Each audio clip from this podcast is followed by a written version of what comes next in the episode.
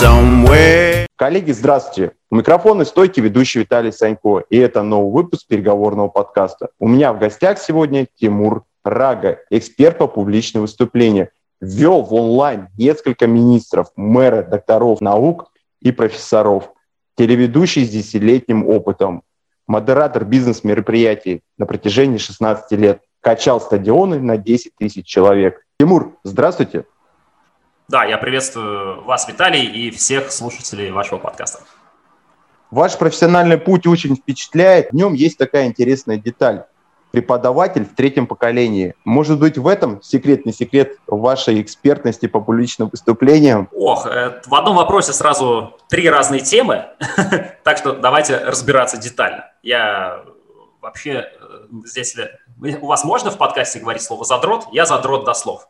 И для меня важно понимать все-таки, о чем вы спрашиваете. Если говорить про публичные выступления, то это некий скилл, некое творчество, навык, которым я обладаю.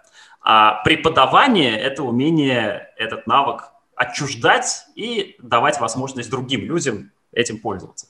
Поэтому если говорить про то, почему у меня что-то получается в плане публичных выступлений, наверное, это никак не связано с моей биографией, что я преподаватель в третьем поколении. Но вот то, что получается доносить мысли, преподавать и обучать других, я думаю, что абсолютно точно это так. И более того, я в себе это долго не принимал. Я с детства мечтал преподавать, но я не знал, что. И когда в институте я его завершал, мне предложили остаться сначала отучиться в аспирантуре, потом защитить кандидатскую, остаться преподавателем э, в институте, я подумал, что было бы неплохо, но мне было скучно преподавать по программам, которые заложены где-то сверху. Мне всегда было интересно рассказывать то, как я себе это представляю. Э, поэтому преподаватель в третьем поколении – это то, что позволяет мне действительно, я думаю, что это мое какое-то некое преимущество перед другими, позволяет мне э, любить эту профессию э, с ранних каких-то пор. Как интересно вы развернули, признаться честно, когда я обратил внимание на эти детали, я подумал, что благодаря родителям, а благодаря вот культуре, в которой вы э, семье и росли, что это как-то немножко облегчило вам задачи. Я вот под таким углом это воспринял, что что называется, все вокруг выступают, почему бы им не этим не заняться. Вы знаете, Виталий, вот как раз вчера я общался со своим э, психотерапевтом в очередной раз, да, я в терапии регулярно хожусь. Тут э, для кого-то может быть, наверное, удивительным, но вообще я рекомендую всем иметь своего терапевта и там раз в недельку с ним встречаться. И как раз-таки наоборот, то, что я в семье преподавателей и в семье, где очень важно э, иметь оценку да, все-таки преподавание всегда оценивание успехов других. Это, наоборот, в какой-то, в какой-то мере негативно сказалось на, моих, на моей проявленности, и я до некоторых пор вообще стеснялся говорить и в основном выражал все свои мысли с помощью живописи. Изначально я вообще рисовал, и я думал, что я буду художником. Так как подкаст у нас в основном для людей дела, а вы именно такой, поэтому давайте в нашем разговоре сделаем уклон в сторону выступлений для бизнес-практиков. И вопрос будет следующий. Объясните, пожалуйста, какие нюансы есть а, именно в бизнес-выступлениях от ну, таких классических, скажем так? Нюанс действительно есть, и нюанс, пожалуй, очень часто это расстраивает многих предпринимателей, которые собираются выступать на конференции. Дело в том, что я называю это у себя эффективная речь, кто-то называет это продающее выступление, да, или выступление с целью продаж со сцены. Так вот, главный нюанс, э, что выступление должно продавать идею, продукт, какую-то личность, а не столько нравиться всей аудитории. Потому что у человека на сцене есть соблазн понравиться всему залу. Но понравиться – это не значит продать.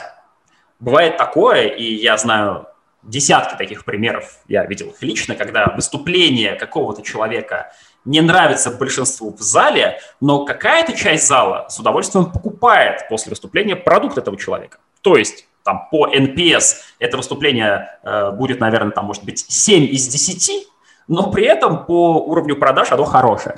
И наоборот, и это большая проблема многих предпринимателей или экспертов, которые например, проводят вебинары. И они расстраиваются, они говорят, мы делаем такие классные выступления, всем нравится, все аплодируют, люди плачут на моих выступлениях, но почему-то не покупают. Дело в том, что э, понравится не значит продать, и поэтому то, что ты понравился всему залу, это не значит, что у тебя готово сейчас что-то купить. А выступление для бизнеса, в первую очередь, это всегда оценка времени и денег, которые мы вложили в это выступление. Я очень много готовлю предпринимателей к конференциям, и для того, чтобы выйти на сцену некоторых конференций, нужно заплатить. И представьте себе, предприниматель заплатил полмиллиона для того, чтобы выйти на сцену и что-то говорить 15 минут. Наверное, у него есть соблазн эти полмиллиона как минимум отбить, ну и сверху заработать.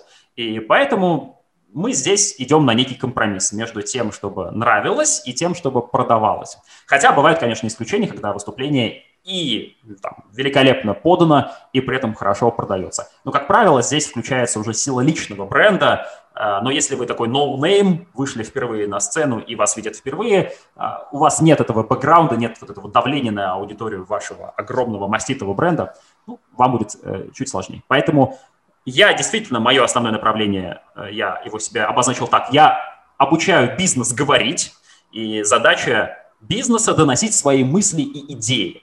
И не всегда это ярко, харизматично подано, но это всегда должно быть понятно и, скорее всего, полезно. Вы сакцентировали на такой детали. Э, слушая вас, я понимаю, что могут слушать новички, mm-hmm. а, как правило, в публичных выступлениях всегда обозначается цель понравиться, захватить внимание сначала, влюбить себя, очаровать, но вот э, вы сакцентировали внимание, что для, для бизнес-задачи это как минимум, наверное, на втором плане. Нельзя а, это отметать. Я, наверное, э, скажу так. Вот хорошую фразу сказали, да? Понравится. Я обычно здесь копаю глубже, и я люблю все-таки здесь осмыслять эту фразу. И я спрашиваю человека, понравится для чего? Потому а что давайте, понравится... Давайте как раз, э, знаете, я выступлю в виде вашего такого спарринг-партнера, в данном случае такого собирательного слушателя. А, ага. А, ну, Э, как для вас-то точно это не секрет, что в принципе публичное выступление любое это стресс. А когда тебя будут оценивать, смотреть на тебя, это тоже стресс, и, соответственно, ты в голове это тоже про- просчитываешь. И вот понравится в данном случае, я думаю, для большинства, для многих, это, ну, чтобы вот увидели, говорит, какой славный малый, и уже были более снисходительны к содержанию, как правило. Да, ну, Виталий, давайте разбираться здесь на примере, э, например, вашего подкаста. Мы можем сейчас взять его за основу, как вот сейчас мы с вами, как если бы, его разбирали. Например, давайте, за, задача давайте. сделать подкаст, чтобы понравиться. Например, э, для того, чтобы стать популярным, чаще всего это еще равно. Понравится, это значит, чтобы большое количество людей тебя знало, слышало, и тыкали в тебя пальцем, говорили, о, я знаю, я подписан на него, я слушал его подкасты. А, понравится для чего в таком случае? Как правило, это потешить какие-то свои внутренние там, амбиции, самолюбие, а, где-то там потерепить детские травмы, которые привели к тому, что хочется нравиться и так далее. Ну, сейчас не будем углубляться, но в целом это, как правило, отсылка к какому-то внутреннему эго, которое хочет нравиться. И если, например, Виталий выступил, ну или в образе Виталия сейчас, может быть, кто, кто угодно, выступили, вам поаплодировали, и вас это полностью удовлетворяет, это хорошо. Но у бизнес-выступлений другая задача. Э, здесь есть задача понравиться, чтобы что? Чтобы дальше человек, например, начал вам доверять, а после этого начал понимать, чем вы занимаетесь, а после этого захотел разобраться в этом, и после этого купил у вас продукт. То есть задача понравиться в бизнес-выступлениях есть, но это всего лишь инструмент. В начале первые секунды понравится, чтобы дальше ты имел право э, быть услышанным, чтобы тебя понимали. И это как раз в данном случае не самоцель понравится, а это всего лишь один из приемов, который мы используем для достижения конечной цели. Продать идею, продукт и так далее. А не могли бы вы озвучить правила именно для бизнес-выступления, так вот структурировать тезисно хотя бы основные моменты, потому что мы все-таки немножко ушли в маленькую деталь, а так как uh-huh. вы большой практик, то ну несколько uh-huh. пунктов хотя бы для вот для начинающего всего начать, uh-huh. так сказать. Я думаю, что с этого стоит начать вообще любому предпринимателю или специалисту, который мечтает вырасти как э, по карьерной лестнице, так и масштабировать свой бизнес, это самопрезентация. Вот здесь уже большинство людей спотыкаются, и у себя на курсах мы этому уделяем повышенное внимание. У меня ученики знают, что иногда они могут, например, сидеть себе спокойно, ужинать дома, и им позвонит Тимур и скажет, «Э, срочно расскажи мне свою самопрезентацию. Я так делаю. А, потому что мне важно, чтобы человек, который выходил на сцену, мог за 30 секунд очень внятно, понятно и интересно объяснить, кто он и для кого он. Потому что вот эти 30 секунд в начале, они очень важны с точки зрения удержания внимания. Если в начале вы собой заинтересовали, то э, я, скорее всего, вас дальше буду слушать. А если в самом начале вы мне не особо понравились или вы мне не откликаетесь, то вся информация дальше уже не столь значима. Поэтому в начале это самопрезентация, причем четкая, конкретная, понятная для этой целевой аудитории. Иными словами, представим себе, что у вашей аудитории есть некая боль, да, которую они испытывают. И вы вначале, выходя на сцену, должны объяснить им, что вы тот доктор Айболит, который знает, как лечить эту боль, он уже это делал, и у него большой опыт. Потому что, что бы вы дальше не говорили, э, все это будет уже мимо, если люди не увидят вас того самого доктора. Это самопрезентация. Э, после самопрезентации обязательно нужно объяснить выгоды вас послушать, и не случайно поэтому на вебинарах или на каких-то продающих выступлениях обещают какой-то бонус, подарок в конце. То есть вначале мы должны людям объяснить, что послушайте меня для того, чтобы в конце вы получили и дальше уже либо подарок, либо инсайт, либо какой-то там, бонус от меня сегодня. Э, вначале мы тратим очень много времени для того, чтобы убедить слушателя отложить в сторону смартфоны, отключить уведомления, э, перестать э, слушать соседа, который сидит рядом и мешает тебе, а максимально включиться в происходящее на сцене. С каждым годом это делать все сложнее, поэтому начало продающего выступления мы уделяем тому, чтобы зацепить внимание аудитории, объяснив, о чем мы будем говорить и кто ты такой, что имеешь право об этом говорить. Ну а дальше уже все идет, исходя из контекста темы, потому что так вот универсальную структуру подобрать очень сложно, но я думаю, что обязательно должен быть вшит сторителлинг. Э, истории, они всегда прекрасно продают. Если кто-то нас, например, сейчас условно слушает с айфона, ему его продали с помощью сторителлинга, как и, собственно, практически все, что, все, чем мы пользуемся. А, и, конечно же, что очень часто многие упускают, это внятный офер или ваше некое уникальное предложение в конце, к чему вы вели. То есть представим себе, что человек услышал, что вы лечите эту боль. Он верит вам, что вы тот самый доктор Айболит. Он слушает вас целых 30 минут. А в конце вы забываете ему объяснить, куда нужно пойти, чтобы что-то купить у вас, или скачать, или подписаться, какое-то конкретное понятное действие, выгодное вашему пользователю. Он, скорее всего, будет думать так, ага, спасибо этому парню, да, э, спасибо этому парню или этой девушке, что так здорово осветил мне эту боль, пойду-ка я поищу, где эта боль лечится. То есть в вас они не увидят то самое зерно того самого человека, который может помочь им. Поэтому офер это четкое, конкретное предложение в конце, к чему все и сводилось. Угу. Что мы хотим, чтобы наш слушатель сделал. Это еще одно отличие, наверное, все-таки такого эффективного продающего выступления от просто презентации с целью понравиться, это то, что слушатель не должен не просто сказать «мне понравилось», а то, что он должен захотеть что-то сделать в результате того, что ему понравилось. Например, подписаться на Виталия в Инстаграм. Уважаемые слушатели, для вас также еще сообщу, что наш э, гость э, готовит спикеров для крупных э, форумов, таких как Synergy Forum, AMA, Конфа, э, Мой бизнес. И знаете, вот в продолжение нашей темы, Тимур, хотелось бы от вас услышать такие моменты. В части вот именно выступления мы с вами проговорили, про внешний вид, думаю, смысла говорить особо нету, как он важен, и к этому тоже готовится. А вот, знаете, про детали, наверное, и про инструменты, такие как а, презентация как таковая, то есть а, насколько она там важна, нужна, не нужна вообще. Также вы обмолвились о том, что первую там 30 э, секунд или минуту надо от, отвлечь от гаджетов. Вот а, может ли, например, инструмент как презентация там переключить внимание? Поделитесь вот угу. как вот на большую площадку выйти и, и какие там вот сопутствующие элементы должны присутствовать? Классный вопрос, потому что это камень преткновения для многих дизайнеров, э, тренеров по публичным выступлениям и так далее. Потому что вот здесь нет такого однозначного мнения, здесь есть, наверное, мнение конкретного специалиста. Если спрашиваете о моем мнении, э, то все зависит от масштаба, во-первых, площадки, а во-вторых, от масштаба вашей харизмы. Объясню сейчас более подробно. Представим себе, что вы выступаете, вот недавно мы организовывали, проводили крупный бизнес-форум э, перед стадионом Казань-Арена, сейчас он называется Акбарс-Арена в Казани, э, и за вашей спиной самый большой экран стадионов в Европе. Огромнейший экран.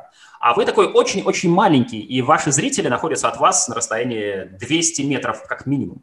И, естественно, в данном случае презентация – это, наверное, единственный способ достучаться до них с, с точки зрения визуала. Если человек что-то не видит, то его легко отвлечь другим визуалом, в том числе экраном смартфона. Поэтому, если это большая площадка, презентация важна. И презентация здесь выступает как способ донесения информации, так и способ удержания этого внимания. Картинки должны быть интересными. Сейчас модно использовать разные гифки, мемы, вставки из фильмов и так далее, чтобы просто зацепить внимание людей. Мы видим это в смартфонах, и вот нам это показывают теперь уже на большом экране, нам становится интересно, и мы включаемся.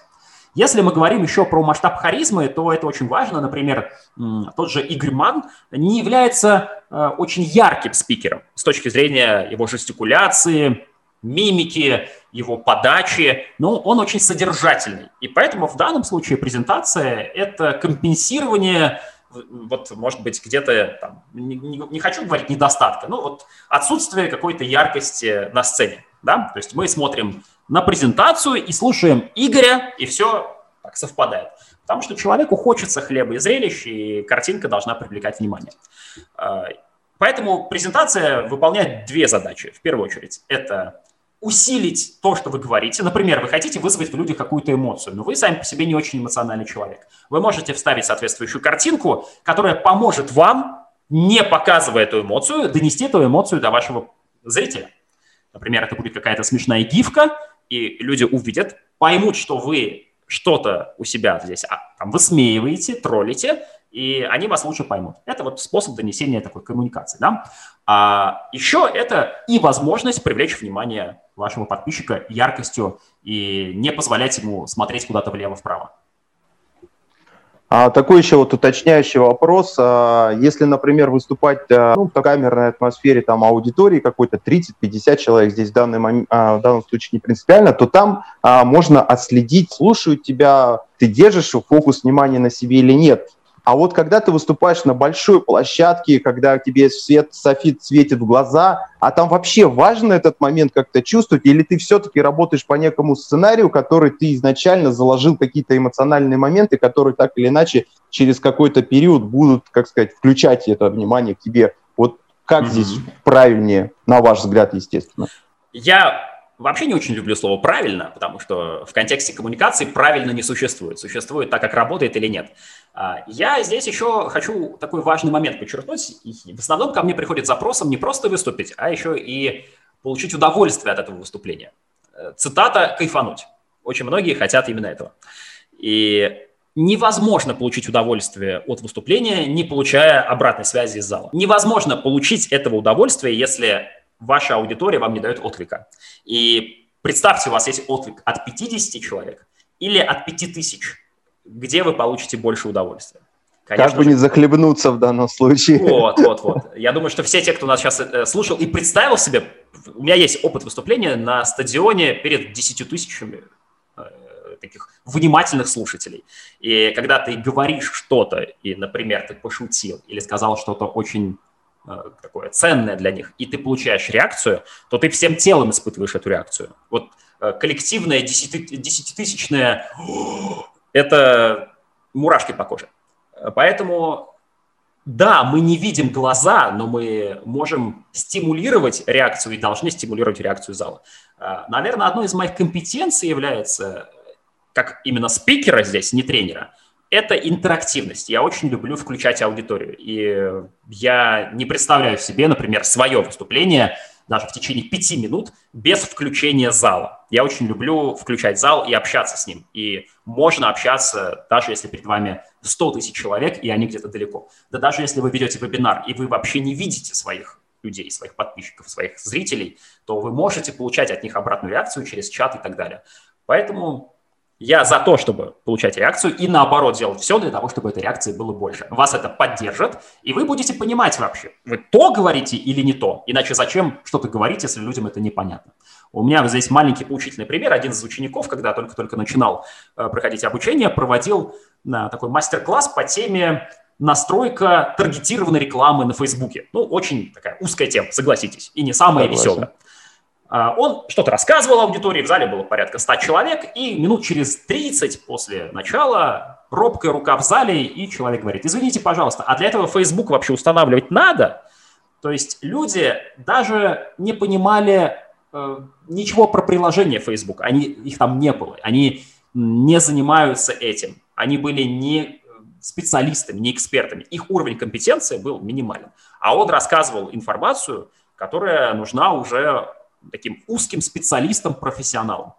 Если бы он просто задал нужный вопрос в начале, то он бы получил моментальный ответ от людей, что э, мы ничего не понимаем, и тогда он мог бы спасти свое выступление, поменяв контент в процессе. А так, когда вы выступаете просто по сценарию, вы спросили, да, Виталий, может быть, просто отрепетировать и рассказать так, как ты отрепетировал? Можно, но есть и великая вероятность рассказывать для кого-то, для самого себя, но не для людей, которые вообще тебя не понимают. Плавно перейдем из э, офлайна в онлайн и поговорим об онлайн-выступлении и начнем с э, а, нюанс, какие э, ограничения накладывает этот формат. Обожаю эту тему и продолжаю в ней копаться, причем с разных точек зрения, с точки зрения практики выступлений и с точки зрения нейрофизиологии. Здесь сейчас есть благодаря тому, что пандемия нас всех э, как-то посадила в онлайн и появилась возможность поисследовать, как люди обучаются в онлайн, потребляют контент в большом количестве, появилось много интересных данных. И недавно мы проводили обучение преподавателей университета, это профессорский состав, это доктора наук, э, которым по 50 плюс, как им теперь все эти лекции проводить в онлайн. И среди них был человек, который является доктором педагогических наук и большой профессионал именно э, в области донесения информации, и как раз мы с ним очень много тем обсуждали. И вот что самое любопытное. А, как мне кажется, вот сейчас то поколение, которое проводит свои выступления в онлайн, они в онлайн не выросли. Что я хочу сказать? А, для нас долгое время экран был источником потребления эмоций. Мы через экран потребляли мультики, сериалы, программы и в основном развлекались. И тут теперь вас сажают перед этим же экраном ноутбука э, или смартфона, где вы привыкли обычно получать какую-то развлекательную информацию, и два часа вам что-то рассказывают на вебинаре умное, э, и там, где нужно включить мозг э, в других областях, да, другие полушария должны заработать. И человеку просто непривычно это делать. Возможно, то поколение ТикТока, как их сейчас называют, они вырастут через лет 20-30, они вообще не будут чувствовать разницы, что обучаться, что развлекаться. А, но сейчас э, то поколение, ну так скажем, там 30 плюс, все те, кто активно проводит вебинары, покупают на вебинарах и так далее, это аудитория, которой приходится учиться потреблять контент через видео, и поэтому э, очень много я придумываю ухищрений, как же сделать так, чтобы контент очень сложный был при этом развлекательным. И не случайно зародилось целое направление, так называемое education, да, когда мы людей обучаем, развлекая. То есть в онлайн-выступлении нужно больше развлекать все-таки, если вы хотите, чтобы вас смотрели. Второе, и надо с этим просто смириться, вас все время смотрят на ходу. Единицы людей включают вебинар или ваш эфир в Инстаграм, а, заранее подготовившись, вот они такие берут блокнотик, ручку, садятся и готовы конспектировать. Большинство людей вас э, смотрят в дороге, за рулем, готовят еду, э, нянчат ребенка. И значит, этот человек максимально в вас не включен. Потому что представим себе, вот Виталий, давайте так, представим себе ситуацию. Вас пригласили на живой мастер-класс, вы пришли, тема вам интересная, вы зашли в аудиторию, уселись поудобнее, а, начали слушать. И через какое-то время вы понимаете, что вам ну, очень скучно. Через сколько минут вы уйдете э, с этого выступления? А хочется верить, что я очень вежливый слушатель, благодарный, я просто уткнусь в телефон. Ну вот как бы не ушел, да, но вроде как да, да, не слушаю. Но, но не знаю, что было бы больнее, увидеть выходящего человека из зала или все-таки сидящего, но пускай э, видит, что он отвлекается. Вот так, такой я дам ответ. Да, и это, это правда. И все-таки большинство людей хотя бы дотерпит до первого кофе-брейка, там, или под предлогом «алло, алло, алло», якобы им кто-то позвонил, они выходят из аудитории и не возвращаются потом. То есть как-то человек все равно пытается сохранить лицо, не навредить спикеру, э, и минут 10-15, кто-то говорит 30, они дают ему какую-то возможность э, все-таки исправиться. А в онлайн человек зашел, вот я смотрю статистику по вебинарам, э, тех вебинаров, которые я сам делаю, или, например, вебинаров, которые мы создаем для других. И там, например, человек был 30 секунд и ушел. То есть он зашел, посмотрел, понял, что неинтересно, нажал на крестик и ушел. И это колоссальная вседозволенность для аудитории в онлайн дает нам понять, что стратегия аудитории, вот работа с ней, э, должна быть совершенно другой. Потому что в, в офлайне мы такие все вежливые и обходительные чаще всего, вот как Виталий сейчас правильно сказал, будем хотя бы, ну, не уйдем хотя бы в телефоне да, находиться. А в онлайн человек вам и гадость напишет еще какую-нибудь перед тем, как уйти, и выйдет, и вам потом с этим жить.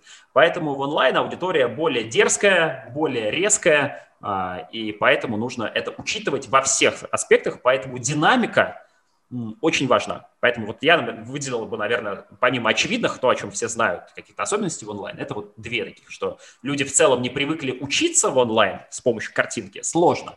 А, а во-вторых, еще и у, у них есть возможность делать это на ходу и вообще отключиться моментально, и вы даже об этом можете не узнать. А, Тимур, знаете, именно готовясь к интервью с вами, я для себя сформулировал, а вопрос мой будет следующий. А профиль в соцсети можно считать площадкой для выступления? Я могу сказать, что даже диалог с супругой за столом за ужином можно считать вашим выступлением. Если мы возьмем основные э, какие-то кусочки, которые складывают э, какие-то компоненты, э, создающие выступление, то э, тот же сторис 15 секунд – это такое же выступление. У тебя есть аудитория, да, она дает тебе не мгновенную реакцию, а спустя какое-то время, какие-то эмоджи, сообщение в директ, но это ответная реакция. У тебя есть контент, который ты доносишь, пусть 15 секунд, но у тебя есть возможность донести какую-то мысль. А, важна визуальная картинка, твои жесты, мимика, и все SMM-специалисты говорят о том, что если у тебя первые секунды очень яркие, эмоциональные, люди чаще всего досматривают сторис до конца. То есть там все то же самое. Поэтому любой профиль в соцсетях я бы абсолютно точно, правильно подметили, считал некой трибуной, из которой мы высказываемся. Мы можем сами этого не замечать или можем к этому так не относиться, но то, что соцсеть при этом это не трибуна, мы не можем заявлять. Поэтому, да, любой аккаунт – это возможность пообщаться с аудиторией, но не просто так, как э, дома за кухонным столом. Иначе зачем нам тогда сотни тысяч подписчиков?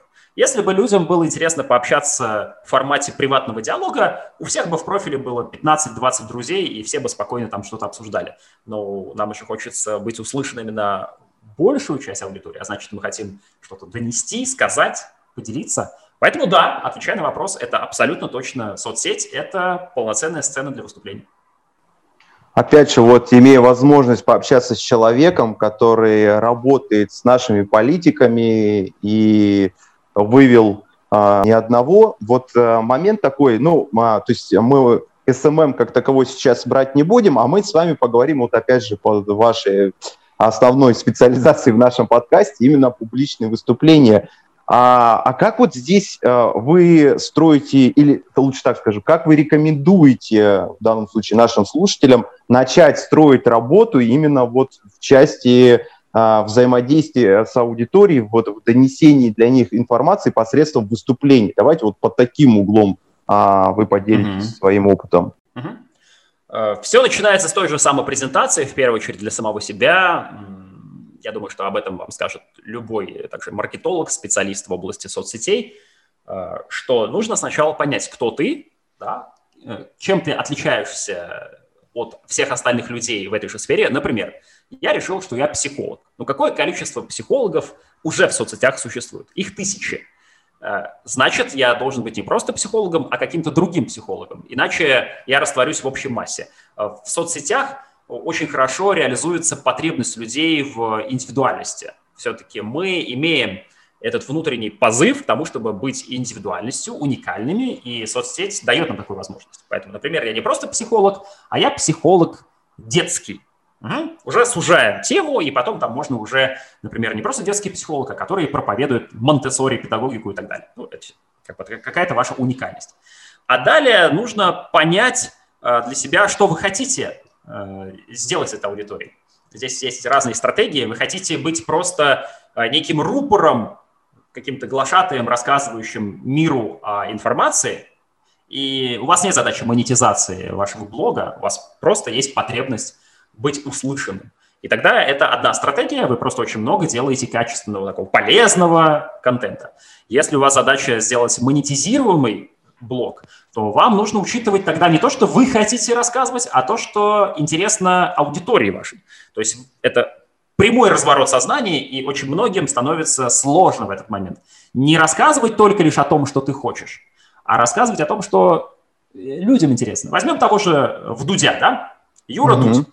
А, Заметьте, как чередуются его выпуски. Есть, например, очень глубокие такие осмысливающие нашу историю выпуски, как, например, там, история про Камчатку, где очень много говорится про то, как мы э, теряем возможности в России, туризма и так далее. Это такая, видно, тема, интересующая Юру. И потом тут же выходит выпуск с Моргенштерном э, мы же понимаем, что Моргенштерн э, может быть не так интересен э, Юре с точки зрения там, личности, но он точно интересен огромной армии людей в YouTube. И поэтому дальше Юре надо просто понять, как же теперь взять Моргенштерна, который, может быть, ему не интересен, э, но сделать такой выпуск, чтобы Юре тоже было это интересно. И получается очень хороший выпуск с Моргенштерном, где мы слышим не просто слова какого-то там, очередного артиста, а очень глубокие рассуждения о темах, которые очень часто не поднимались с Моргенштерном в других интервью. Вот это так. Поэтому, когда мы делаем блог, мы должны четко себе там, признаться. Мы хотим какой-то славы, популярности и денег, да? Если мы про это, то тогда мнение целевой аудитории критически важно. И дальше наша задача, вот, наверное, вся сложность, понять, как же то, что мне интересно, сделать интересным людям, или то, что им интересно, сделать еще интересным мне. А если у вас задача просто рассказывать что-то миру, и кто-то на вас подпишется, то вы создаете просто блог, где вы рассказываете про какие-нибудь э, грибы, маслята, как вы их выращиваете, или там, как вы их собираете, как вы их маринуете.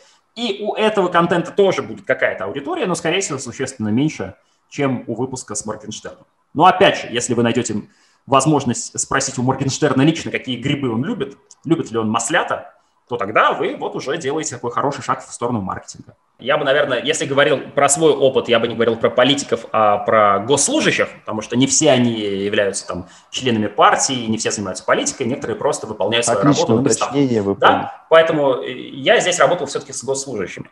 И работаю регулярно, есть запрос, э, некоторые из них Э, там, уже по-дружески мне что-то пишут, спрашивают какие-то вопросы, и я нисколько этого не стесняюсь. У нас как-то некоторые говорят о том, что об этом, знаете, как Волан-де-Морт в Гарри Поттере, который, имя которого нельзя называть, вот у нас тоже как-то все э, аккуратно говорят о э, контактах с государством. Мне здесь стесняться нечего, все, что я делаю, все абсолютно публично, все у меня в аккаунте, я регулярно рассказываю, показываю. Здесь есть, безусловно, ограничения, как у многих профессий. Например, также ко мне приходят регулярно обучаться различные врачи.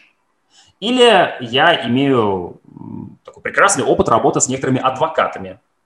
И у врачей и у адвокатов тоже есть э, зашоренность, тоже есть определенные правила, какие-то ритуалы, традиции, которые им сложно нарушать в рамках сообщества. Ну, представьте себе адвокат.